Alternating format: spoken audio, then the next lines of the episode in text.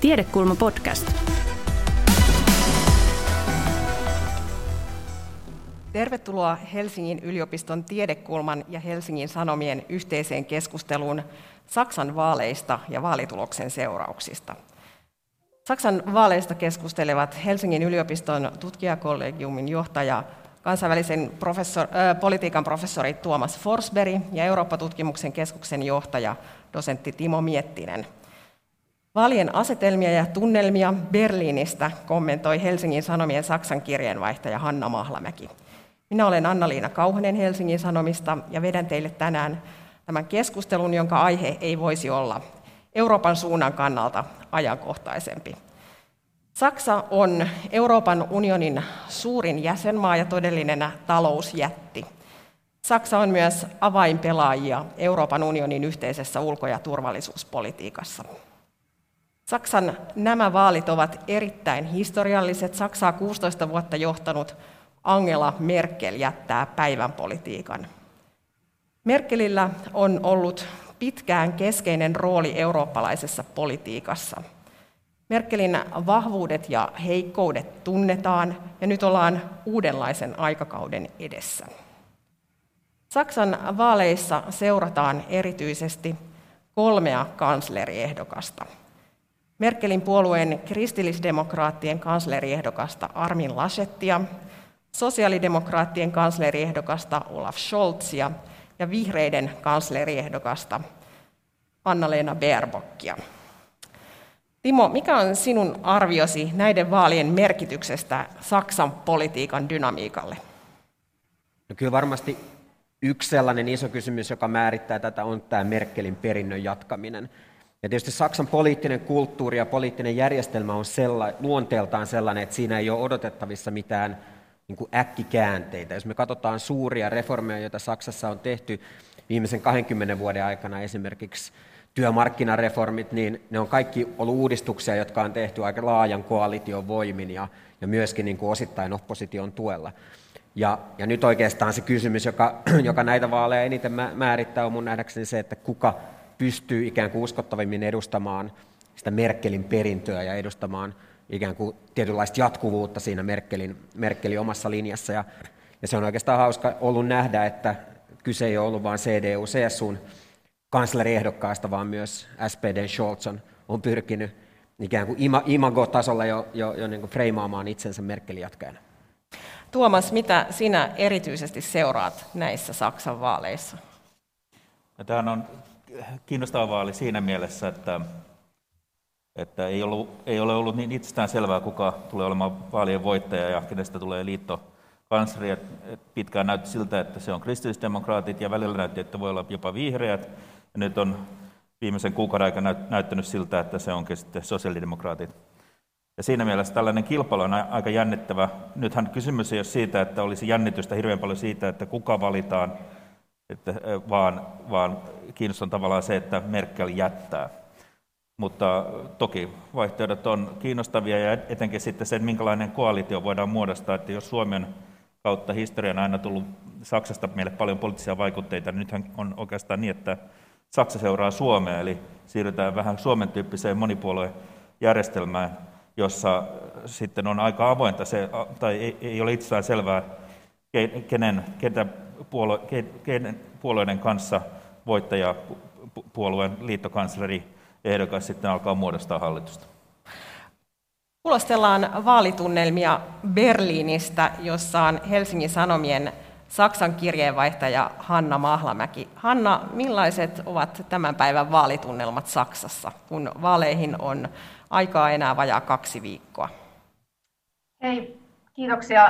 Vaalitunnelmat ovat hyvinkin tiiviit ja kiihkeät ja täällä on eletty jo pitkään tässä uudenlaisessa todellisuudessa. Tosiaan, kuten äsken todettiin, että että on tapahtumassa suuria murroksia, ei ole enää yli 30 prosentin kansanpuolueita, jotka suvereenisti pitävät vallan, vaan nyt on todellinen muutos ilmassa ja tämä murroskohta on kyllä johtanut aika, aika kiivaaseen vaalikamppailuun, jota on erittäin mielenkiintoista seurata.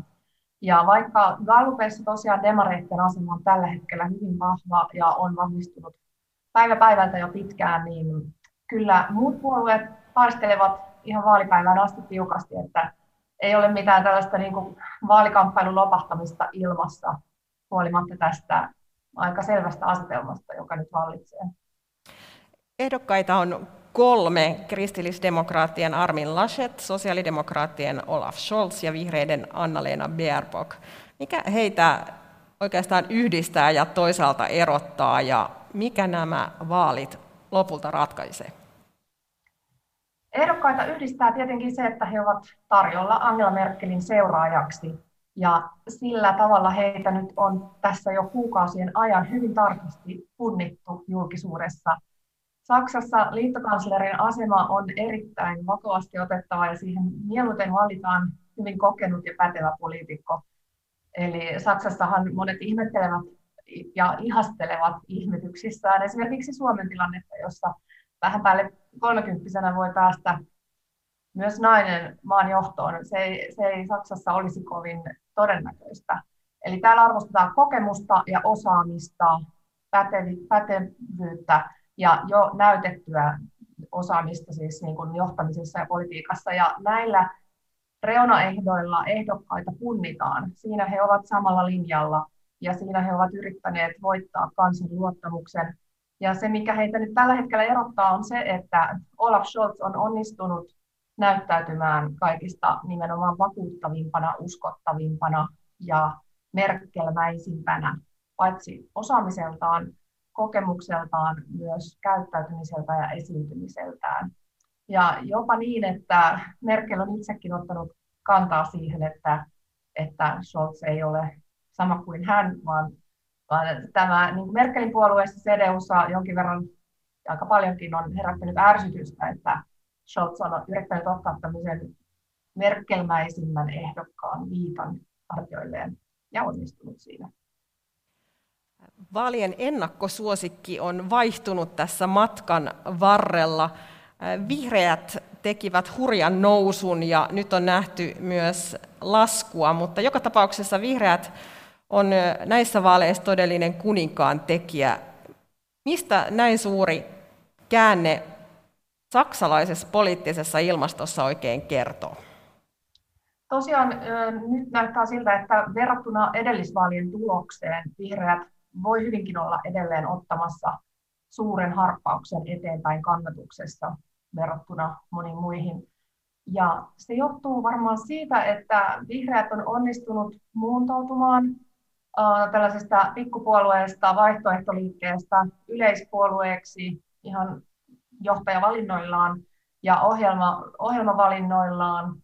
Ja toisaalta se kertoo kyllä mielestäni myös siitä, että, että SPD on ollut pitkään, demarit on ollut pitkään ähm, aika heikko vaihtoehto konservatiiveille ja ehkä siinä vaiheessa jonkin verran on vihreät saanut kannatusta sieltä vanhasta demariporukasta, joka nyt ehkä on taas sitten siirtymässä takaisin demarikotiin. Um, ja se kertoo kyllä, vihreiden menestys kertoo kyllä myöskin siitä, että ilmastonmuutos on näkyvissä monen saksalaisen elämässä konkreettisesti jo nyt. Uh, ei tarvitse mainita kuin nämä viime kesän tulvat, mutta on paljon muitakin selviä merkkejä siitä, että moni pohtii sitä, että, että ilmastonmuutos etenee liian rajua vauhtia. Ja siksi vihreiden poliittinen sanoma kyllä uppoaa moneen maaperään. Suomesta, äh, kun tarkkaillaan Saksan vaaleja, helposti korostuu ulkopolitiikan linjaukset ja talouspolitiikka, mutta mistä saksalaiset todella keskustelevat nämä viimeiset viikot ennen vaaleja? No nyt on, on tota, suorastaan hämmästyttänyt joitakin tarkkailijoita se, miten vähän puhutaan Saksan roolista EU:ssa tai Saksan kansainvälisestä roolista. Että toki tämä Afganistan operaation päättyminen oli suuri puheenaihe Saksassa ja se oli myös suuri politiikan puheenaihe monta viikkoa, mutta tällä hetkellä nyt kun ollaan vaalien loppusuoralla ja melkeinpä, niin äh, suurimmat puheenaiheet on nämä myös Suomen vaaleista perinteiset toimeentulo, verotus, eläkkeet ja sitten kaikki tähän ilmastonmuutoksen torjuntaan liittyvät kustannukset. Että vaikka, vaikka se on tärkeä teema, niin kyllä saksalaiset ovat tarkan euron ihmisiä ja, ja kysytään tarkkaan, että kuinka paljon, kuinka paljon se tulee meille maksamaan, kuinka paljon autoilu kallistuu, kuinka paljon lihansyönti kallistuu, kuinka paljon matka, matkailu kallistuu. Eli näistä tämmöisistä arkea lähellä olevista asioista puhutaan paljon. Ja yksi, yksi merkittävä teema on asuminen, joka kaupungeissa kallistuu paljon ja siihen nämä demarit ja vihreät ehdottavat sääntelyä, mikä sitten taas konservatiiveille ei sovi. Eli tämmöiset arjen aiheet ovat nyt pinnalla.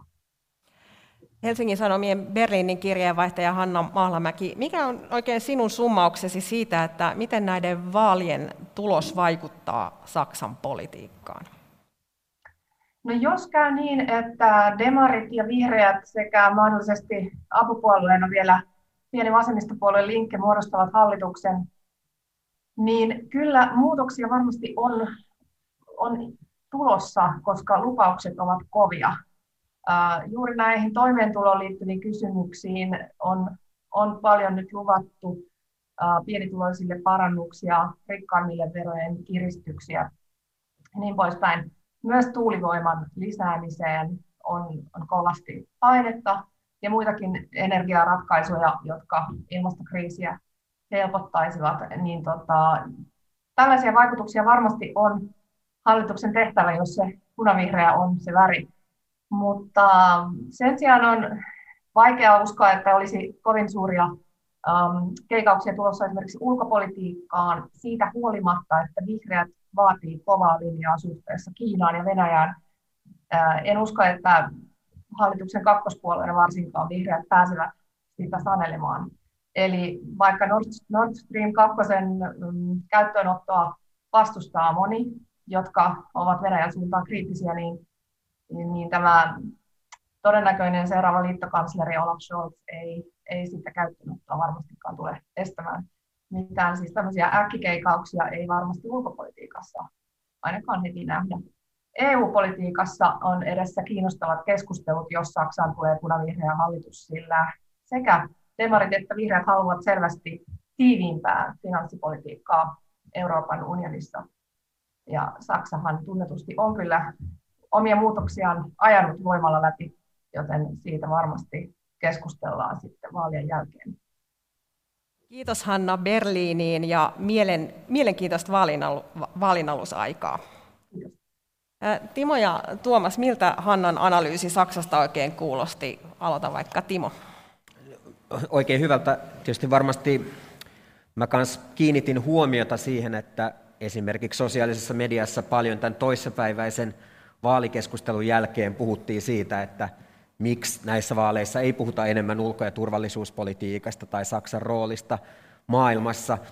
Ja osa näki, että se heijastaa jonkinlaista konservatiivista tai sisäänpäin kääntynyttä ajattelumaailmaa, kun taas mä ehkä, tai ehkä, ehkä niin toinen tulkinta on se, että, että voi olla, että niin näissä kysymyksissä sit kuitenkaan sellaisia niin merkittäviä linjaeroja ei synny. Et esimerkiksi vihreät on tullut hyvin paljon siitä niin kuin, 90-luvun ajattelumaailmasta, jossa vaikka transatlanttiseen yhteistyöhön suhtauduttiin kielteisesti, niin hyvin paljon niin kuin lähemmäs tämmöistä jonkinlaista niin kuin saksalaista standardiajattelua, jossa Yhdysvallat on tärkeä kumppani, joka, jossa jatketaan sitten tällaista Merkelin, Merkelin perintöä, jossa Saksa halutaan nähdä vahvana kansainvälisenä toimijana. Ja uskon, että niin kuin monissakaan näissä kysymyksissä, niin ää, ää, kolmen tai oikeastaan neljänkään suuremman puolueen välillä niin mitään sellaisia niin kuin järisyttävän suuria eroja ei ole nähtävissä. Et sitten poikkeuksen tekee ainoastaan tämä vasemmistopuolueen linkke, jonka hallitusyhteistyö tai hallitustaival saattaa jopa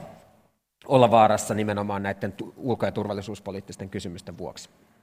Tuomas, kiinnititkö johonkin erityisesti huomiota Saksan, äh, Hannan Saksaan, Saksa-kommenteissa? Ei, nehän oli oikein samalla, samoja huomioita itsekin tehnyt, ja kun tuossa toissapäivänä katsoin sitä Saksan liittokanslerili ehdokkaiden kolmin taistelua Trielliä, niin, niin sama, sama oikeastaan kiinnitti huomio siihen, että ulkopolitiikkaa ei juuri siinä käsitelty ja aiheet tulee aika kotikutoisia ja, ja, ja, ja kun ne itse ole äänestämässä, niin, niin se ei ollut sitten niin mielenkiintoista omasta näkökulmasta seurata, kuin jos olisi ollut kunnon ulkopoliittiset väännöt, kun se nyt on oma ala, niin seurata esimerkiksi 2002, jolloin Schröder valittiin liittokansleriksi, oltiin menossa kohti Irakin sotaa, niin silloin ulkopolitiikka oli aivan ytimessä siinä vaalikeskusteluissa, mutta nyt on, nyt on toinen aika ja, ja se ei erota edes näitä ehdokkaita kovin vahvasti.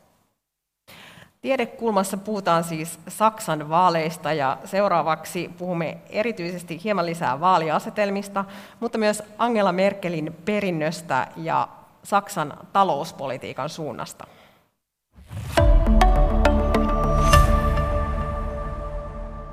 Helsingin yliopiston tiedekulmassa Saksan vaaleista puhuu eh, Timo Miettinen ja Tuomas Forsberg.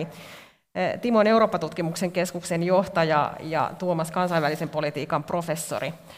Kerrataan vielä hieman vähän eh, asetelmia. Merkelin seuraajan paikasta Saksan liittokanslerina kisaa erityisesti kolme puoluetta ja kolme kärkiehdokasta.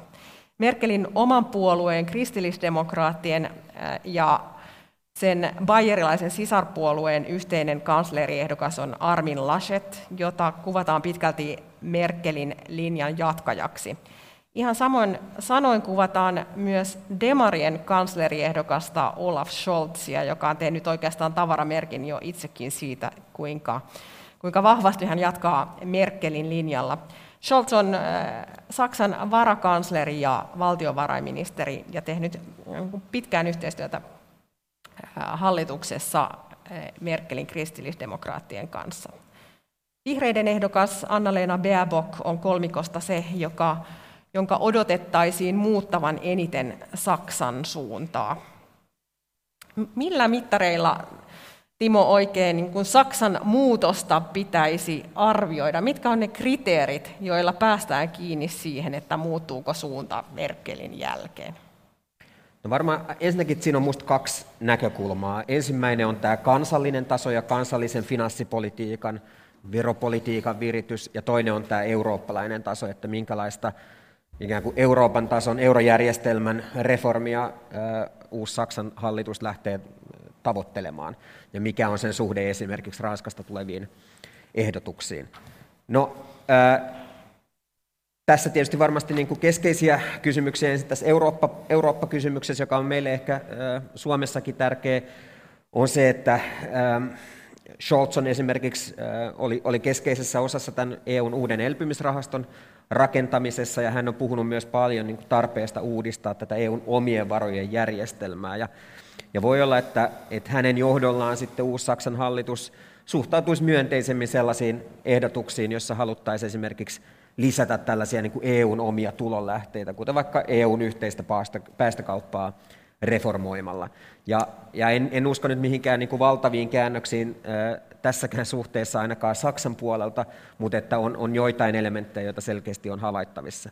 No sit, mitä tulee kansallisen finanssipolitiikan mittareihin, niin varmasti ehkä suurimmat erot sitten niin kuin oikeisto-vasemmisto-akselilla liittyy, liittyy ennen kaikkea veropolitiikkaan, että siinä vihreät ja SPD on luvannut palauttaa joitakin veroja, joita sitten Merkelin hallitukset on poistanut, esimerkiksi näitä varallisuusveroja, ja, ja, ja ehkä nostaa muutenkin, en, en, en, erityisesti tuloluokan ylä, yläpäässä veroja, mutta toisaalta esimerkiksi Scholzin linja suhteessa tähän Saksan perustuslakiin kirjattuun velkajarruun, niin on, on edelleen ollut, hän on ollut sen puolustaja, eli, eli se, että mitään niin kuin valtavaa käännettä semmoiseen niin va- valtavaan ää, tota, suureen investointipolitiikkaan tuskin on nähtävissä.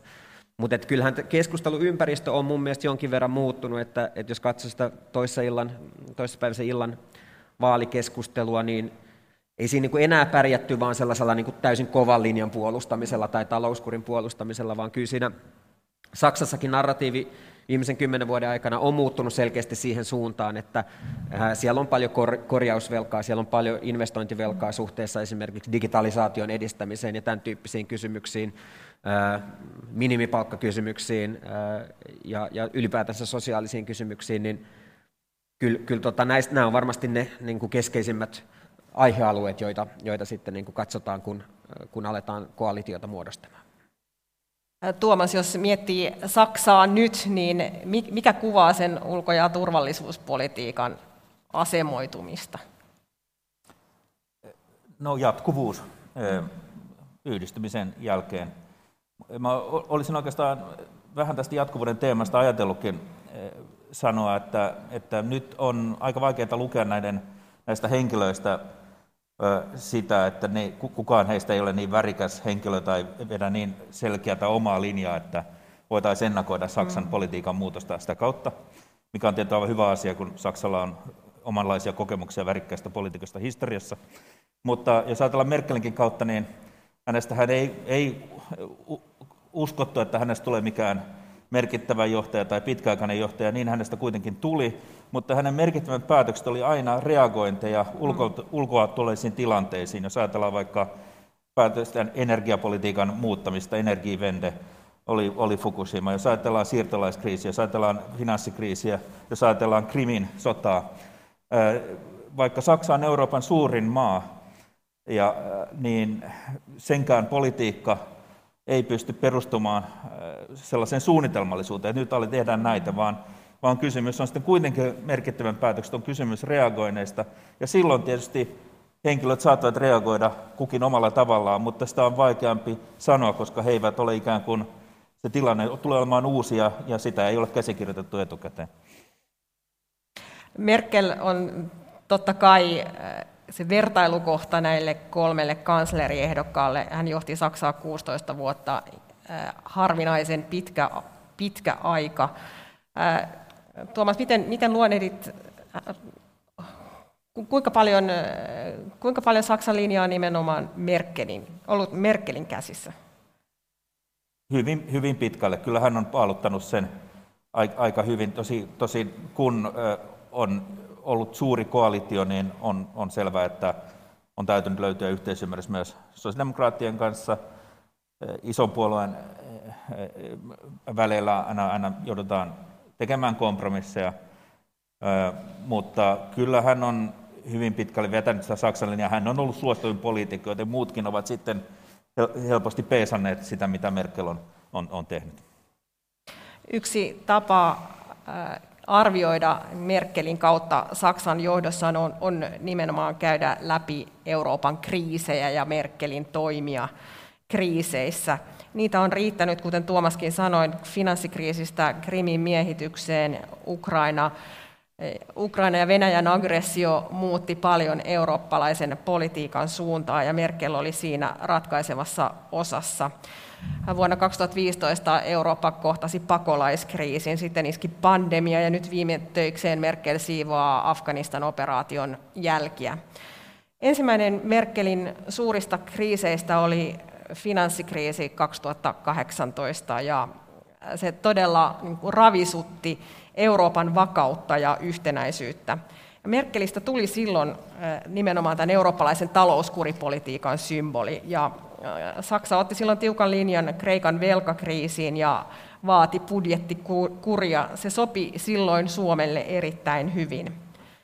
Nyt kun pandemia iski Euroopan talouteen, nähtiin toisenlainen Saksa yhdessä Ranskan kanssa. Saksa teki, kuten Timo jo avasikin, ikään kuin käännöksen finanssipolitiikassaan EU alkoi elvyttää yhteisellä velalla ja koronaelvytyspaketilla ja suomalaisten poliitikkojen on ollut sitä osin vaikea niellä. Miten Timo Saksan vaalitulos vaikuttaa Saksan näkemyksiin Euroopan unionin talouspolitiikasta ja euroalueen kehittämisestä? Miten näitä kolmea ehdokasta erittelisi vai onko jo selvää, että Saksan linja on, on muuttunut? Mä ehkä lyhyesti kommentoisin ensin tätä Merkelin asemaa, koska niin kun, se on totta, että saksalaista ajattelua ylipäätänsä sitähän luonnehtii tämmöinen hyvin vahva periaatteellisuus, ja saksalainen ajattelu perustuu sääntöihin ja tällaisiin niin vahvoihin oikeudellisiin mekanismeihin. Mutta se Merkel, joka mun nähdäkseni on paljastunut talouskriisin jälkeen, niin se ei ole ollenkaan niin vahvasti tämmöinen niin kuin sääntöuskovainen hahmo kuin ehkä sitten joissain niin kuin kovimmissa kritiikeissä on haluttu ajatella, vaan kyllä mun nähdäkseni niin kuin Merkelin linjaa on koko ajan luonnehtinut tietynlainen pragmatismi. Eli Saksa on antanut periksi niin kuin hyvin monessa keskeisessä kysymyksessä, ei pelkästään tässä EUn yhteisessä finanssipolitiikka, finanssipolitiikassa tai yhteisessä velassa, mutta myös esimerkiksi Euroopan keskuspankin mittavissa osto-ohjelmissa, joita Saksa sitten ei lähtenyt kuitenkaan haastamaan tuomioistuimessa. Saksa on, on lähtenyt myös näihin niin, niin sanottuihin pelastuspaketteihin tai, tai kahdenvälisiin lainoihin. Saksa suostuu Euroopan vakausmekanismin perustamiseen.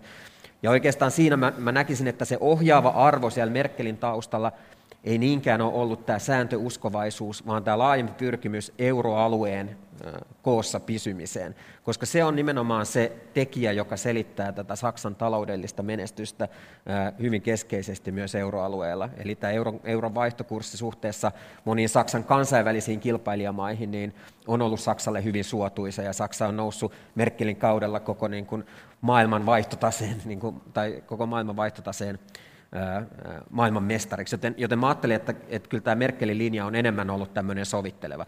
Ja, ja itse uskon, että tässä niin kuin, niin kuin suuressa kuvassa tuskin nähdään mitään merkittäviä muutoksia. On äh, ehkä CDU ja sitten tämä liberaalipuolue FDP, niin ehkä niin kuin selkeämmin edustaa tällaista merkeliläistä tai Schäublelaista linjaa, jossa tällaisiin niin kuin Euroopan tason finanssipoliittisiin aloitteisiin suhtaudutaan aika kriittisesti kun taas sitten vihreät ja SPD on, suhtautuu ehkä myönteisemmin sellaisiin avauksiin, jossa, jossa voidaan pohtia myös tämän niin kuin Euroopan tai euroalueen finanssipoliittisen kapasiteetin kasvattamista, mutta en usko, että esimerkiksi Scholzin linja on, on sellainen, että niin kuin rakennettaisiin uusia pelastuspaketteja velkarahalla, vaan, vaan niin kuin jo vähän aikaisemmin totesin, niin, niin kuin Scholzin ajattelu näyttää lähtevän siitä, että jos tällaista yhteiseurooppalaista finanssipolitiikkaa tehdään, ja se olisi monessa mielessä järkevää, meillä on järkeviä Euroopan tason investointikohteita, niin sen vastineeksi sitten pitäisi luoda Euroopalle, Euroopan unionille myös uusia tulonlähteitä, ja,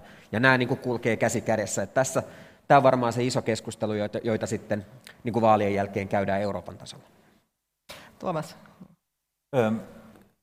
ehkä sellainen kommentti, että vaikka Merkel on tietysti ollut sama Merkel, totta, kai hänen ajattelunsa on muuttunut, mutta valtiovarainministeri on, on muuttunut, ja se on vaikuttanut varmasti myöskin tähän Saksan, että Schäublen linja oli toisenlainen kuin nyt Scholzin linja, jos ajatellaan eurooppalaista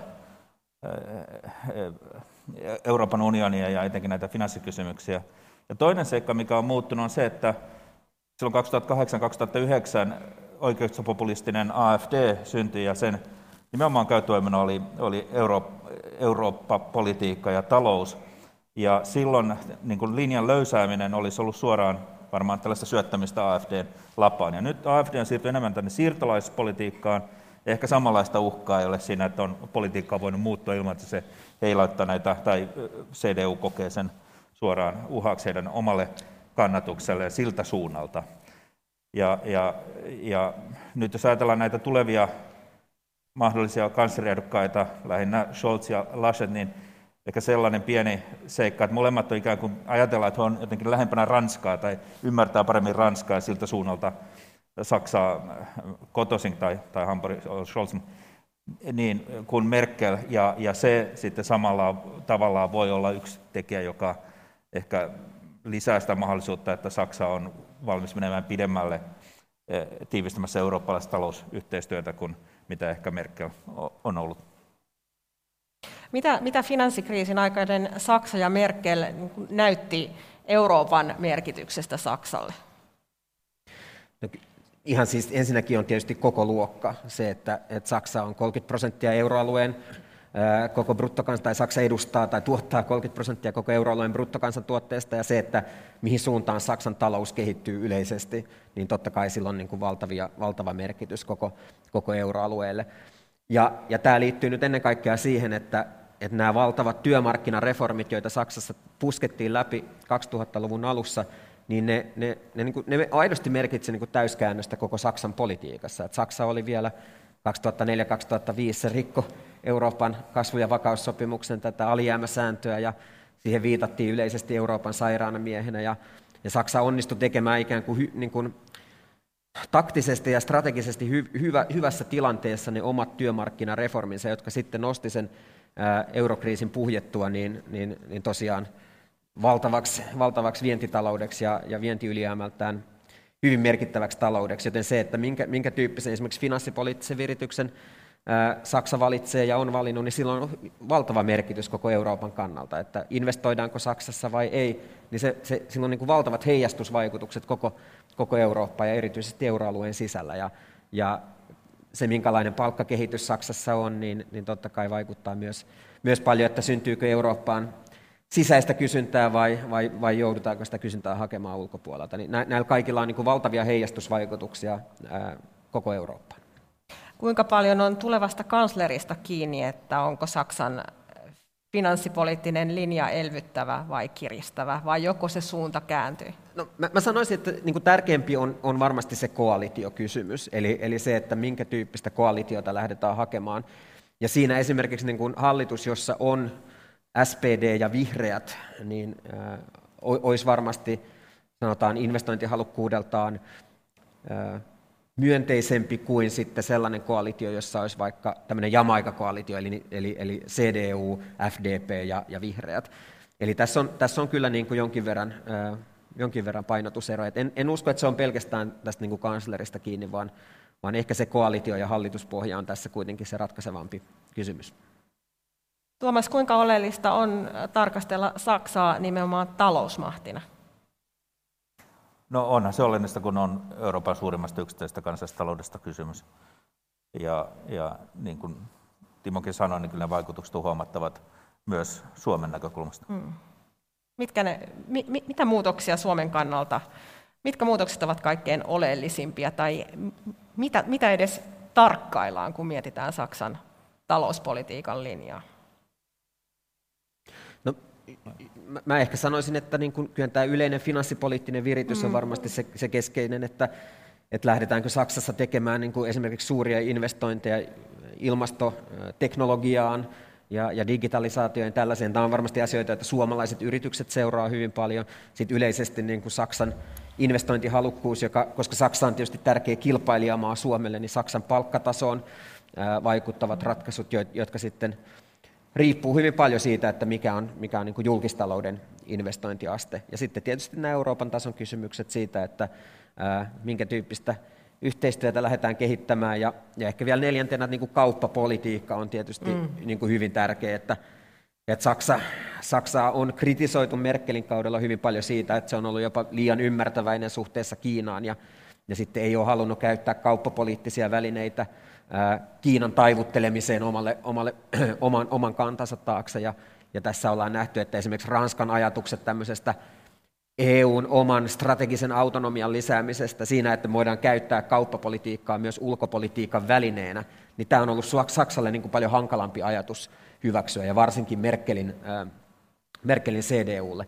Ja tässä on niin kuin ehkä nähtävissä merkkejä, että ainakin vihreiltä äh, löytyy selkeästi sellaisia ajatuksia, jotka, jotka voisi viedä tätä, tätä periaatetta toiseen suuntaan, kun taas sitten CDU ja varsinkin FDP niin haluaa ehkä enemmän jatkaa sillä linjalla, jossa talous ja ulkopolitiikka sijaitsee ikään kuin, niin kuin eri, eri kategorioissa tai eri lokeroissa. Näetkö Tuomas samalla tavalla? Joo, kyllä mä, kyllä mä näen, ja itse asiassa yksi merkittävistä valinnoista tehtiin jo siinä vaiheessa, kun Armit Laschet valittiin CDUn liittokansleri ehdokkaaksi, että jos, jos hänen kilpaisemmissa Mertsän olisi ollut paljon enemmän niin, ö, talousliberaali linjanpitäjä, että, että tässä jo, jo, jo senkin vuoksi voi ajatella, että linja ei, ei todennäköisesti kovin paljon muutu, ö, koska itse asiassa monissa talouspoliittisissa kysymyksissä Laschet ja Scholz on, on, on aika lähellä toisiaan. Saksan vaaleja seuraa Ranskan vaalit ensi vuonna. Kuinka paljon Euroopan talouspolitiikkaa määrittää se, että kuinka, kuka johtaa Saksaa ja kuka Ranskaa?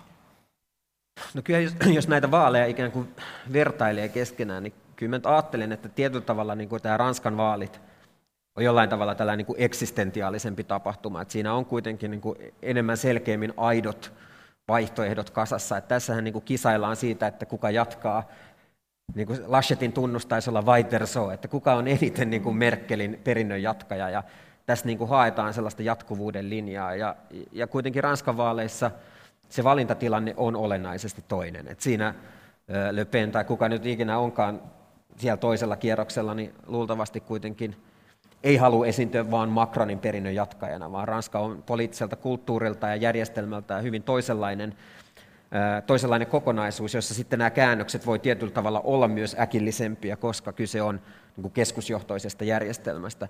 Saksan tapauksessa usein unohdetaan, että, se, että valta on hajautettu sekä parlamentin sisällä, mutta myös osavaltiotasoille, ja Saksassa myös perustuslakituomioistuin asettaa merkittäviä reunaehtoja talouspoliittisille uudistuksille. Viimeksi tämä nähtiin Berliinin vuokrasääntelyn yhteydessä, jonka sitten perustuslakituomioistuin tuomitsi laittomana ja, ja, ja, ja perustuslakituomioistuin kuuluisasti myös asettaa paljon reunaehtoja näille Euroopan tason reformeille. Ja, ja siinä mielessä nämä, nämä, on niin kuin, nämä on hyvin erityyppiset vaalit ja se johtuu ihan yksinkertaisesti poliittisesta järjestelmästä.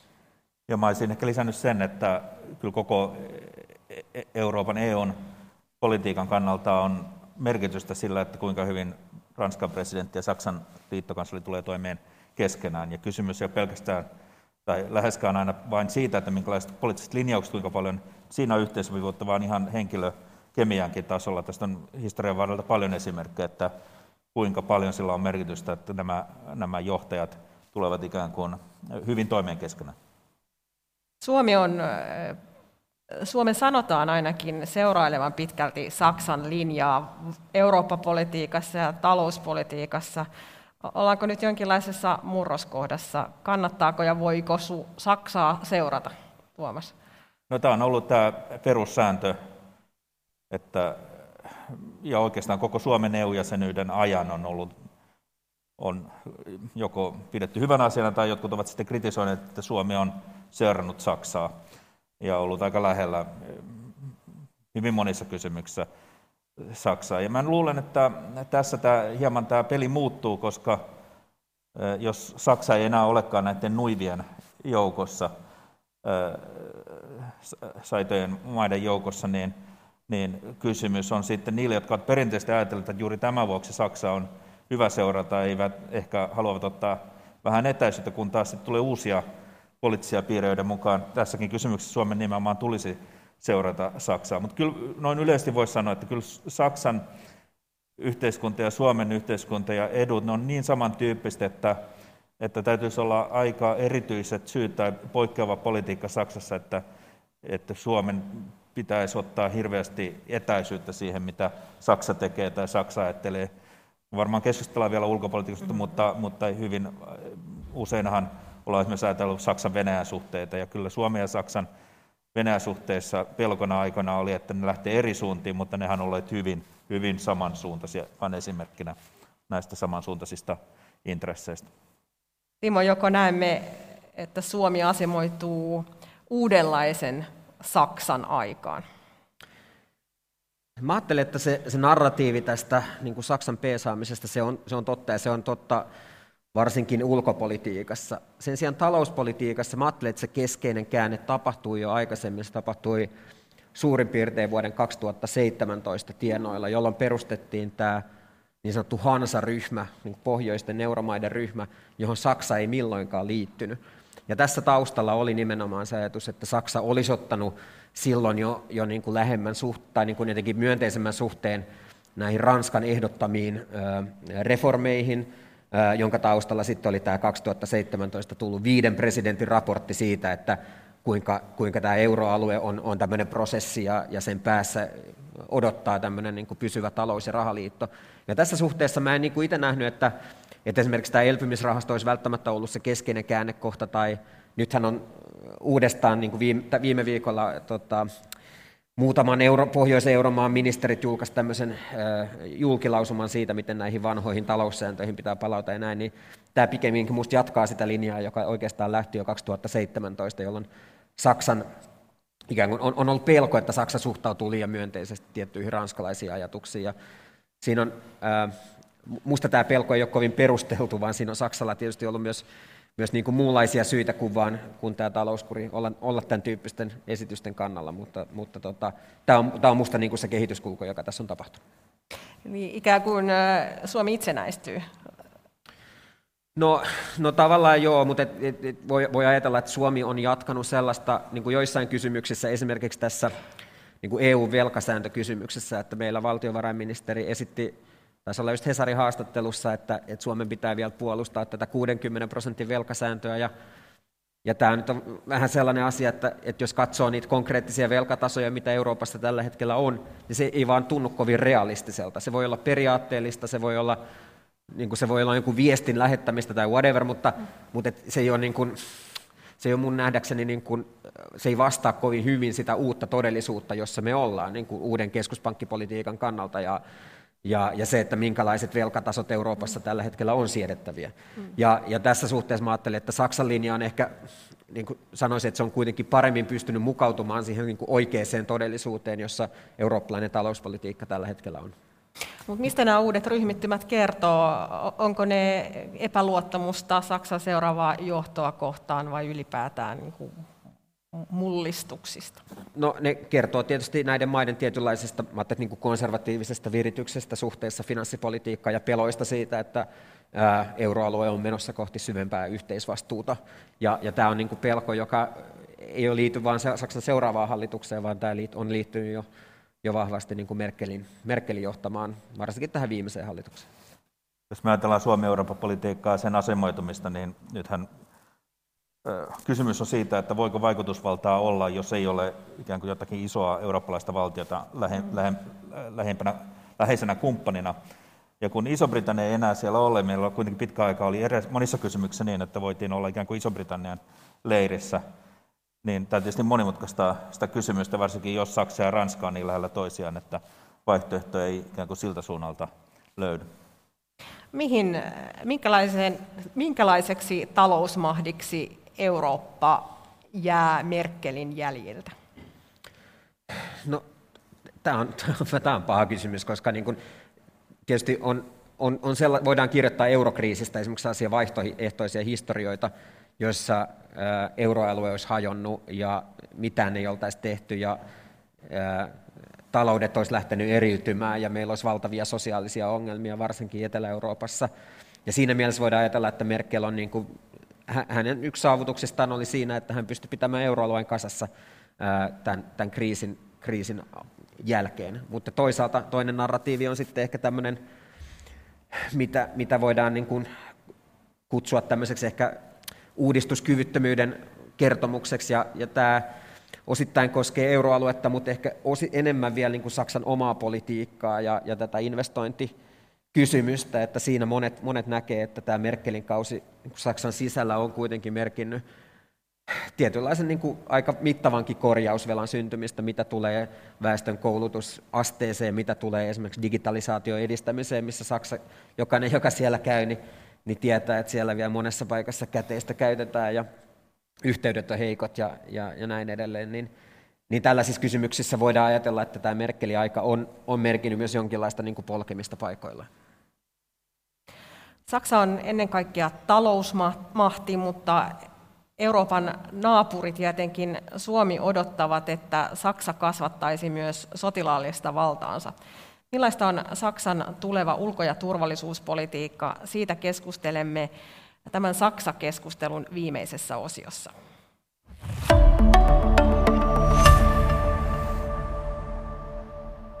EUn politiikkaan vaikuttaa hyvin keskeisesti EUn ulkopuoliset tekijät, ennen kaikkea Yhdysvaltojen ja Kiinan voimistunut suurvaltakamppailu.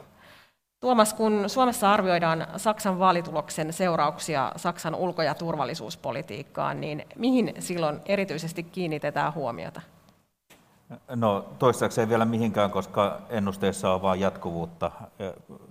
Kansleri ehdokkaat on hyvin selkeästi halunnut asemoitua Merkerin linjoille melkein kaikissa ulkopuolisissa kysymyksissä ja ehkä tosiaan Annalena Baerbock vihreiden ehdokkaana saattaisi ottaa jonkin verran enemmän, enemmän esiin vaikka ihmisoikeuksia suhteessa Venäjän ja, ja, ja Kiinaan.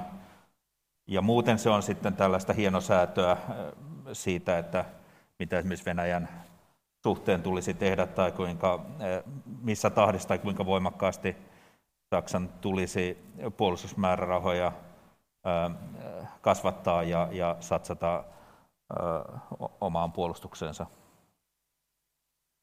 Armin Laschetia kuvataan esimerkiksi Venäjä-ystäväksi. Mitä se tämmöisessä saksalaisessa keskustelussa oikein tarkoittaa?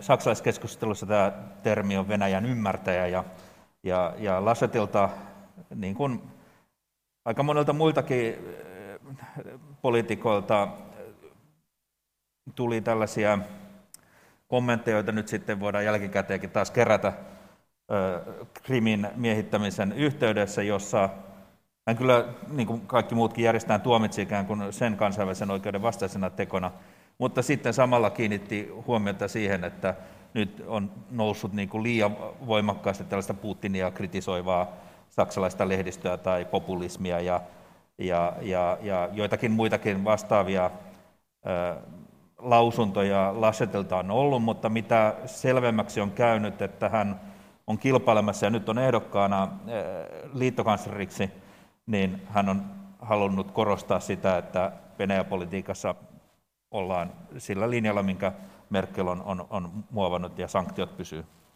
Mitä, mitä mielestäsi tiedämme Demarien Olaf Scholzin Venäjä-politiikasta?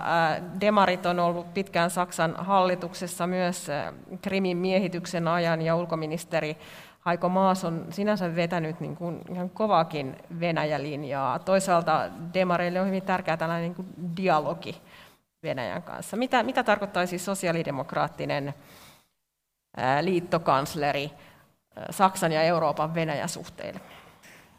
Sosiaalidemokraattien ikään kuin tässä perinteessä on tämän idän politiikan, ostpolitiikin vaaliminen. Toki kristillisdemokraattien jatkoivat tämän saman perinteen ylläpitämistä, mutta se on silti puolueen sisällä ikään kuin sellainen jonkinlainen opinkappale, jonka nimeen halutaan edelleenkin vannoa. Ja, ja, ja tässä on, joudutaan tasapainottamaan ikään kuin sen kanssa, että meille suomalaisilla on hyvin tuttu tietysti nämä, nämä sanakäänteet, että Venäjän kanssa halutaan käydä dialogia, mutta silti tuomitaan Venäjä kansainvälisen oikeuden vastaista teosta. Ja, ja, ja Scholzkin on sitä mieltä, että sanktiot pitää, sanktioita ei ole nyt syytä muuttaa, mutta hän haluaa sitten hakea joitakin ikään kuin muita kanavia, ja, ja hän on luonut ajatuksen, että voiko etyjiä tai etynormistoa jotenkin käyttää tällaisena uudenlaisen dialogin välineenä, ja, ja siten parantaa suhteita Venäjään, mutta nämä on tällaisia ikään kuin signaaleja ehkä siihen suuntaan, että, että, että on samaan aikaan sekä tätä kovempaa linjaa että sitten myös pehmeämpää linjaa. Yksi näistä termeistä, mitä Saksassa on käytetty, että vanhan idän politiikan, idän politiikan opinkappaleen perusteena, motivaationa on se, että lähestymällä saadaan muutosta, mutta nyt jos ajatuksena on lähestymällä siis Venäjää tai silloin Neuvostoliittoa saadaan aikaan muutosta. Nyt kysymys on siitä, että aika harva uskoo, että lähestymällä saadaan aikaan mitään muutosta, vaan lähestymällä saadaan aikaan vaan tämän saman asian jatkuminen. Kysymys on vaan enemmänkin lähestymisestä, mutta, mutta ei muutoksesta. Ja, ja tämä on oikeastaan sellainen äh, äh, tilanne, jossa kumpikaan, tai ainakaan Laschet ja, ja, ja Scholz, ei näissä vaalikeskusteluissa ole tuomassa mitään suurta muutosta suhteessa Venäjään eikä oikeastaan Kiinaakaan. Ja sen takia se nyt, niin kuin jo tuossa sanoinkin aikaisemmin, niin ei ole niin suurta osaa näytellyt edes tässä näissä vaalikeskusteluissa. Vihreät on siitä kiinnostava puolue, että se hyvin todennäköisesti on mukana Saksan tulevassa hallituksessa ja mahdollisesti kiinnostunut silloin esimerkiksi ulkoministerin salkusta. Mitä on vihreä ulkopolitiikka saksalaisittain? Vihreä ulkopolitiikka, monet ehkä muistaa Joska Fischerin, oli ensimmäinen vihreä ulkoministeri, ja hän vannoi jatkuvuuden nimiin. Hän oikeastaan paalutti sen, sitä vihreätä ulkopolitiikkaa. Totta kai on nyt kysymys uudesta sukupolvesta ja uusista tilanteesta, ja, ja ylipäätään ilmastopolitiikan tulemista vielä voimakkaammin esiin kuin mitä se oli 1990-luvulla. Mutta eh, sehän oli hyvin, eh, niin kuin sanotaan, reaalipolitiikkaa, se Fisherin äh, ulkopolitiikka, mutta pienillä vihreillä mausteilla, joissa, joissa ihmisoikeudet korostuu, mutta hän oli myös valmis sotilaallisen voiman käyttöön hyväksymään sen esimerkiksi Kosovon sodassa, jota sanotaanko ennen kuin vihreät otti tämä hallitusvasteen ulkoministerin roolin, niin pidettiin niin kuin hyvin epätodennäköisenä, että näin, näin olisi käynyt. Että sellainen niin kuin tästä vihreästä pasifismista luopuminen. Ja, ja sillä linjalla noin pääsääntöisesti vihreät ovat, ovat olleet. Timo, miten näet vihreän, vihreiden vaikutuksen Saksan tulevassa hallituksessa? Missä kaikkialla voimme ylipäätään ajatella, että he, he haluavat näyttää, näyttää omaa linjaansa? No, mä että tietysti niin kuin, äh, hyvin vahva tämmöinen Eurooppa-myönteisyys, joka voidaan ajatella, että se oli myös yksi Joska Fischerin keskeisiä perinteitä, perintöjä, että, että niin kuin Eurooppa-aatteen vaaliminen ja, ja, ja vahvemman Euroopan unionin puolustaminen niin on varmasti sellaisia teemoja, jotka ainakin puheen tasolla painottuu vihreiden linjassa. Tietysti eri asia on, mitä se tarkoittaa käytännössä, mutta toinen on sitten niin Venäjä- ja Kiina-politiikka, että siinä vihreät on ehkä jopa, jopa niin kuin lähempänä tiet, tiety, tietyllä tavalla semmoista niin kuin yhdysvaltalaista narratiivia, jossa, jossa niin kuin maailma nähdään tämmöistä niin kuin autoritääristen, tai maailmassa nähdään olevan tämmöinen autoritääristen valtioiden ja demokratioiden välinen kamppailu, ja, ja siinä vihreät haluaa ottaa selkeämmin puolen. Ja, ja tota, tä, tässä niin kuin he ehkä edustaa hieman eri linjaa kuin monet, monet muista Saksan, Saksan valtapuolueista. Nythän transatlanttiset suhteet ei ole sillä tavalla tapetilla kun, kun Joe Biden valittiin Yhdysvaltain presidentiksi, se olisi varmasti tilanne olisi toinen, jos, jos Donald Trump olisi jatkanut Yhdysvaltain presidentti. Täytyy tietysti muistaa, että jos mä neljä vuotta eteenpäin, niin Yhdysvalloissa kehdetään käydä uudet presidentinvaalit, ja sitten tilanne voi olla toinen, ja, ja Saksa joka tapauksessa voi joutua asemoitumaan ja asemoimaan myös Eurooppaa sitten suhteessa Yhdysvaltoihin. Ja, ja, ja, ja se on tällä hetkellä ihan avoin kysymys, että, että minkälaisessa tilanteessa sitä sitten joudutaan, jouduttaisiin ehkä tekemään.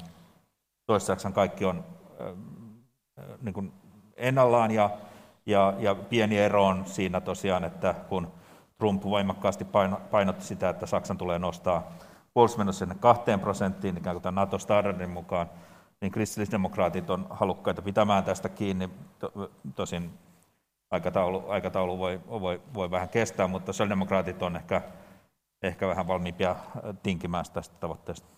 Suomessa äh, odotetaan äh, Saksalta kovasti tällaista panostusta euro, eurooppalaiseen yhteiseen ulko- ja turvallisuuspolitiikkaan. Onko sellaista näköpiirissä, Tuomas? No, kyllä ne esteet, että vaikka olisi minkälainen johtaja Saksassa, että pystyisi rakentamaan sellaisen koalition, että Euroopan ulko- ja turvallisuuspolitiikan ikään kuin tapahtuisi jonkinlainen laadullinen muutos siinä nykytilanteessa. Se näyttää aika, aika tuota, vaikealta, mutta samanaikaisesti niin se ikään kuin pienten askelten suunta kyllä on menossa sitä kohti, että sitä koko ajan tapahtuu. Että kyllä kummatkin, tai kaikki oikeastaan nämä e-, ehdokkaat ovat valmiita ainakin niin kuin kannattamaan jonkinlaista lisääntyvää määräenemmästä päätöksentekoa ulko- ja turvallisuuspoliittisissa kysymyksissä ja, ja viemään myöskin niin puolustusteollista yhteistyötä ja ylipäätään turvallisuuspoliittista yhteistyötä e-, eteenpäin Euroopassa. Kuinka paljon jo Merkelin aikana Saksan niin suhde tällaiseen voimapolitiikkaan ja ää, turvallisuuspolitiikkaan oikein muuttui? Kuinka iso harppaus tässä on jo viime vuosina nähty? No kyllä mä ajattelen, että niin kun sitä saksalaista, Saksan kehitystä on, on kuitenkin myös määrittänyt viime vuosina hyvin vahvasti tämä Kiina-suhteen korostuminen. Ja on itse asiassa mielenkiintoista ajatella, että Kiina on noussut, jos ajatellaan EUn ulkopuolisia talouksia, niin Kiina on noussut jopa Yhdysvaltain ohi tavaraviennissä Saksan tärkeimmäksi kauppakumppaniksi ja, ja erityisesti Saksan autoteollisuudelle ja, ja, ja niin perinteiselle teollisuudelle Kiina on, on myös tärkeä kumppani. Ja siinä mielessä Saksassa aina niin kuin, tämän niin kuin teollisuus, teollisuusväen intressit on, on hyvin vahvasti näkyneet myös Saksan ulkopoliittisessa linjassa. Ja, ja mä että varsinkin mitä tulee tähän EUn yhteiseen ulkopolitiikkaan, niin siinä, siinä kuitenkin se kauppasuhteet on edelleen hyvin, hyvin niin kuin merkittävässä roolissa. Että se tapa, jolla EU käyttää valtaansa maailmanpolitiikan kontekstissa, niin on ainakin mun oman arvion mukaan vielä enemmän kuitenkin kauppapolitiikka kuin tämmöinen niin kuin perinteinen ulko- ja turvallisuuspolitiikka. Eli se, miten Kiinaa taivutellaan tietyissä ihmisoikeuskysymyksissä tai uigurien kohtelussa, niin siinä esimerkiksi tämmöiset niin investointisopimusten kaltaiset välineet on kuitenkin vielä relevantimpia. Ne on niin kuin tapoja saada muutoksia aikaan maailmassa, kun taas sitten Tuomas ihan niin kuin mun oikein korosti, että että sitten tälle niin kuin perinteiselle ulko- ja turvallisuuspolitiikalle, niin kyllä, kyllä se NATO-yhteistyö tai NATO on kuitenkin se tärkeämpi pilari kuin, kuin EU. Ja se, että, että Saksassa on jonkin verran painetta sitten niin kuin, ää, ottaa myönteisempi suhde näihin Ranskan haali, tai niin kuin vaalimiin ehdotuksiin, esimerkiksi EUn nopean toiminnan joukoista ja näin. Ja, ja kyllä tämä niin kuin Brexitin jälkeen varsinkin niin puolustusyhteistyössä onkin otettu tietynlaisia askeleita, mutta että kyllä mä ajattelen, tämä jakolinja kuitenkin sen, sen välillä, että NATO on se perinteinen turvallisuus ja ulkopolitiikka ja sitten EU, EU, EUn kautta ulkopolitiikkaa tehdään ennen kaikkea kauppapolitiikan keinoin, niin on mun nähdäkseni se, se tilanne, jos tällä hetkellä ollaan. Edessä on historialliset vaalit. Yksi aikakausi päättyy, kun Angela Merkel saa seuraajan Saksan liittokanslerina. Myös EU on monessa, monesta syystä murroskohdassa.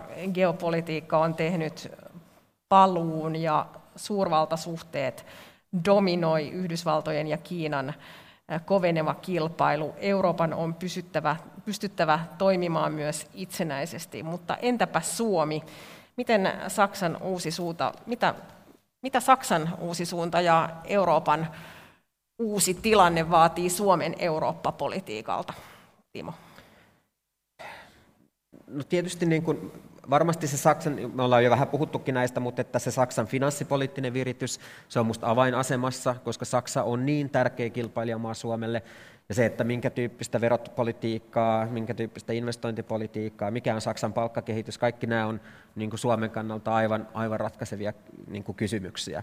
Ja tietysti Suomessa sanoisin, että suurin osa varmasti toivoo, että Saksassa, Saksassa investoitaisiin, koska se on niin kuin, ää, tarkoittaisi myös hyvä meidän, meidän suhteelliselle asemalle, mutta myös niin kuin Euroopan taloudelle laajemmin. No toinen kysymys on sitten nämä Saksan EUlta esittämät reformit, ja, ja tietysti itse olen en, enemmän seurannut näitä talousreformeja, ja, ja siinäkin ajattelen, että se on niin kuin hitaiden askeleiden ja hitaiden hivuttamisen tie, joka, joka siinä on edessä. Mutta sitten kolmantena, minusta Tuomas nosti tuossa jonkin verran aikaisemmin esiin musta todella hyvän pointin, ja se on se, on se että et se, mikä on niin kuin Saksan linjaa vaikuttanut kaikista eniten, niin on, on se kuitenkin tietynlainen niin kuin reaktiivisuus, että nämä Saksan suurimmat tai Merkelinkin suurimmat päätökset, ne on ollut reaktioita johonkin maailmassa tapahtuvaan asiaan. Ja se, että onko Saksassa sitten tulevaisuudessa johtaja, joka pystyy tällä tavalla reagoimaan, vai onko Saksassa johtaja, joka on ehkä joidenkin poliittisten blokkien tai muiden vanki, niin se on niin kuin äärimmäisen tärkeä kysymys Suomen kannalta. Ja, ja siinä mielessä niin kuin, välttämättä niin kuin hallituksen tai kanslerinkaan ideologisesta väristä ei pysty aina päättelemään sitä tulevaa politiikan suuntaa, vaan olennaista on se, että miten, miten Euroopassa reagoidaan näihin ympärillä tapahtuviin asioihin. Tuomas, ovatko nämä historialliset vaalit, ja jos niin, mihin Suomen täytyy olla valmiina? Niin, kuten sanotaan historia siinä, siinä mielessä, että yksi aikausi päättyy enemmän kuin ajateltaisiin, että yksi aikausi alkaa. Ja kukaan ei oikeastaan odota ehkä mitään kovin pitkäaikaista valtakautta seuraavalla liittokanslerilla, josta yksi on se, että, että tämä poliittinen kenttä Saksassa on tullut niin paljon kirjavammaksi ja ennalta arvaamattomammaksi noin ylipäätään. Ja sitten heitä pidetään ikään kuin henkilöinä tällaisina aika tasapaksuina. Mutta sitten täytyy, jos mennään historiassa taaksepäin, niin on hyvä muistaa, että mä olin itse asiassa Saksassa vaihto silloin, kun Kohl valittiin liittokansleriksi tai vaihtui hallitus, vapaa-demokraatit vaihtoi kumppania ja silloin Koolista puhuttiin, että sellainen syyskansleri ja hänen valtakautensa kesti 16 vuotta. Ja kukaan ei olisi myöskään uskonut, että Angela Merkelistä tulee niin pitkäaikainen ja niin kova luu eurooppalaisenkin politiikan tasolla. Ja kysymys siitä, että onko meillä tällainen harhaitus nyt ajatellaan, että näissä, näistä ehdokkaina olevista henkilöistä kukaan, kenestäkään ei tule mitään merkittävää johtajaa ja kuitenkin ä, sitten tilanne voi johtaa siihen, että johtajuus ikään kuin luo, luo itsessään sen johtajuutta. Kiitos erinomaisesta Saksa-keskustelusta Tuomas Forsberg ja Timo Miettinen ja Hanna Mahlamäki Saksaan. Tämä oli syksyn ensimmäinen pinnalla keskustelu tiedekulmassa. Keskustelun tallenne löytyy myöhemmin tänään Tiedekulman YouTube-sivuilta ja yleisemmistä podcast-sovelluksista. Pinnalla palaa äh, lokakuussa uusin aihein lisätietoja Tiedekulman verkkosivuilta. Kiitos hyvästä keskustelusta.